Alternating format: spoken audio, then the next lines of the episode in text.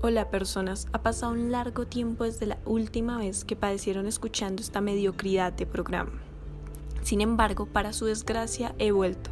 Y lo hago para hablarles de una escritora que no conocía, pero que llegó a mi repertorio para quedarse.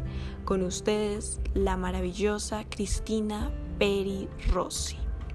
Hoy no les hablaré de la vida de esta activista uruguaya que nació en 1941, que se exilió a España, luego a París, siendo testigo de dictaduras y desfachateces políticas.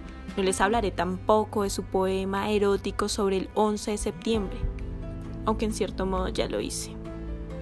Hoy les hablaré de un cuento, Lovelis. Este cuento pertenece al libro La ciudad de Luzbel y fue publicado en 1992. Hoy me voy a atrever a hacer un resumen que dice así. El cuento narra la historia de un hombre que está hablando con su terapeuta.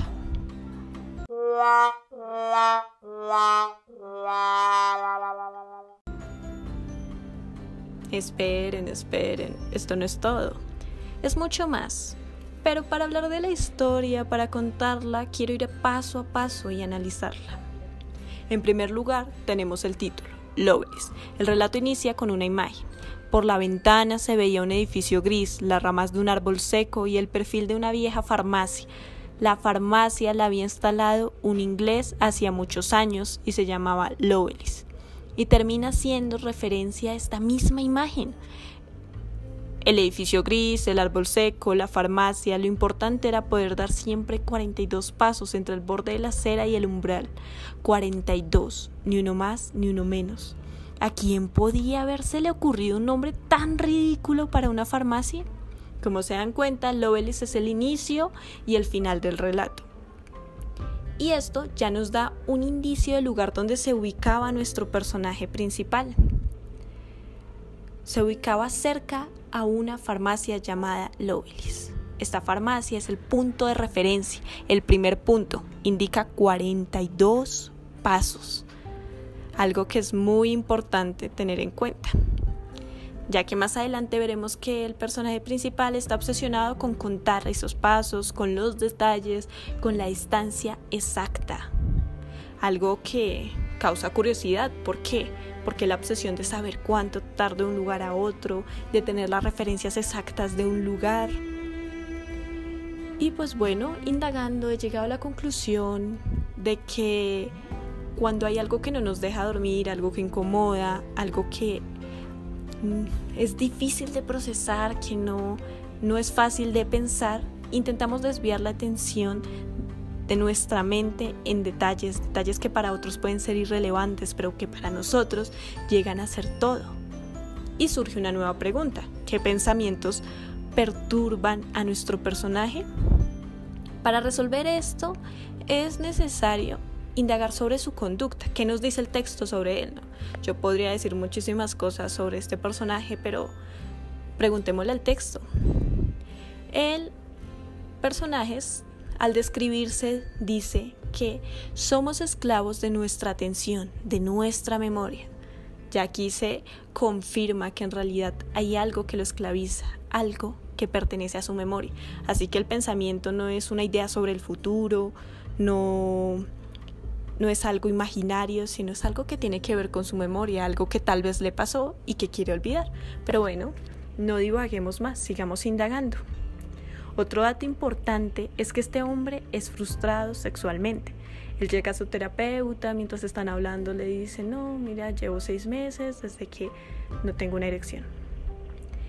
Eh, entonces, aquí podemos llegar a una conclusión de que lo que le pasa, eso que perturba su mente, es algo demasiado complejo, algo que ha llegado a afectar su organismo, su cuerpo. Eh, este algo le causa TOX, lo que llamamos ahorita, esos trastornos obsesivos compulsivos, en los cuales él quiere saber la distancia exacta de un lugar a otro, pero también le causa cuestiones físicas como la disfunción eréctil. Pero bueno, y quiero aclararles que esto no es una invención mía, que el texto en sí, el texto nos dice que este hombre fue al médico y el médico le dice que su problema es psicológico. Él no tiene nada en el cuerpo, en realidad su disfunción está ligado con algo que le pasa en la mente. Aún no nos dice qué le pasa, vamos a descubrirlo. Nos damos cuenta que este hombre siente miedo, miedo de que si las cosas no son como siempre han sido, algo malo le va a pasar. Y no solo le va a pasar a él, sino también a los que él quiere. Además, constantemente siente que alguien lo acecha. Si la puerta está cerrada, él siente que al abrirla va a haber alguien detrás. Em, si no cuenta los 42 pasos, siente que después va a sufrir consecuencias. O sea, hay algo que pasa. Antes de continuar, quiero advertirles que este va a ser un mega spoiler. Les voy a contar cómo termina es necesario. Así que si hasta este punto no has leído el cuento, te voy a pedir que pauses el podcast, lo leas y termines de escuchar mi análisis para darte cuenta que es bastante obvio y bastante inútil. Pero bueno, voy a continuar.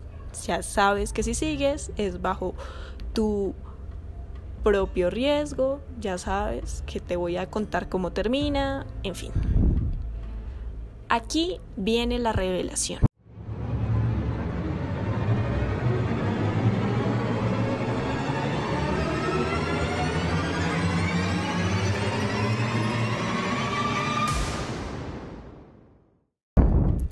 Este hombre tenía un vecino, un vecino con el que compartía, hacían comidas juntos, sus hijos jugaban juntos. Se podría decir que son amigos. Sin embargo, este hombre cuando habla con el terapeuta le dice como no, no, casi ni lo conocía. Después, bueno, sí, compartíamos. Bueno, sí, mis hijos jugaban con él. Bueno, tal vez, tal vez sí éramos, pero no, no admite que sean amigos como tal.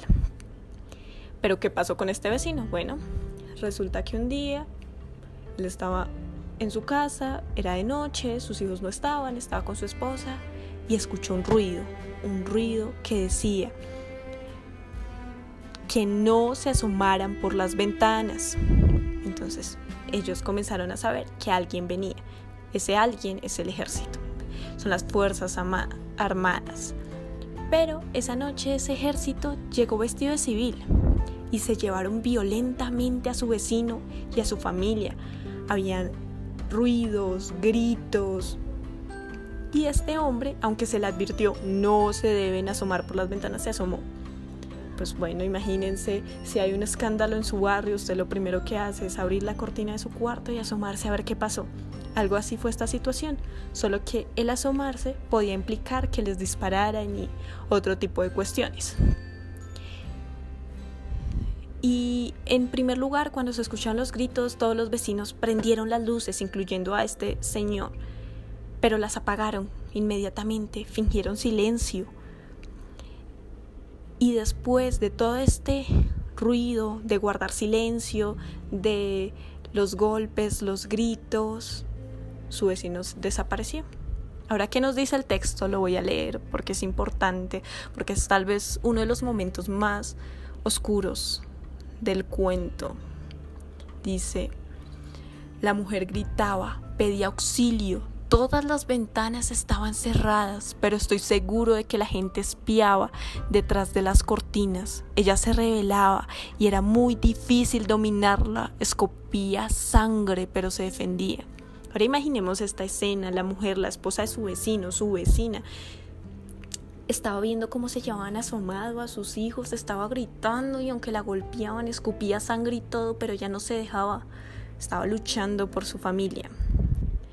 Cuando esto pasó, después de todo esto, eh, nuestro personaje le dice a su esposa que finjan que nada pasó, que no le cuenten a nadie, porque ya sabe que si le cuentan a alguien se van a meter en problemas y probablemente a los próximos que se van a llevar van a ser a ellos algo que es demasiado fuerte. Eh, y bueno, voy a leer, leer lo que él le dice a su esposa. Cuando vengan a preguntar, tú no sabes nada, no has oído nada, dormiste toda la noche. Trátalos con cordialidad. Por favor, si reconoces a uno de ellos y te das cuenta de que el oficial que te interroga es uno de los que estuvo en la casa, no hagas la mínima señal de reconocimiento es aquí donde este hombre decide desligarse de todo y querer olvidar este episodio porque sabe que la vida de su esposa, su vida, la vida de sus hijos peligra. Bueno, esta parte, como dije anteriormente, es una de las más oscuras, es la más fuerte, pero me hace pensar en Colombia, en los líderes sociales desaparecidos, en el ejército vestido de civil, en el miedo que nos hace callar. Preferimos olvidar que enfrentar, porque recordar en Latinoamérica es como ponerse un arma en la cabeza.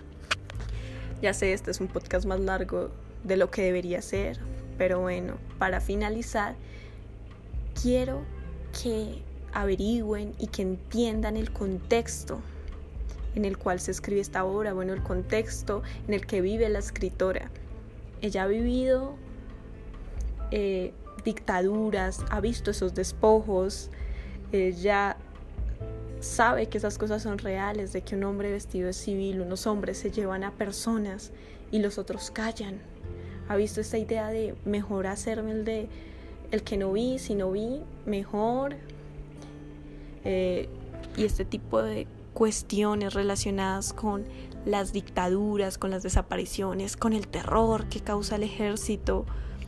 Y bueno, este es un cuento que tiene un giro inesperado, que impacta, que lleva a reflexionar, además que contiene un juego de narraciones del cual no hablé, porque si no este podcast nunca se acabaría. Pero es importante que lo indaguemos, que descubramos ese juego de narraciones y si deciden leerlo, les voy a asegurar que van a sentirse emocionados. Y antes de irme quiero reflexionar o quiero que reflexionen sobre si la indiferencia es un mecanismo de supervivencia o es simplemente egoísmo. Bueno, esto fue todo por hoy. Nos veremos en una próxima ocasión o tal vez no.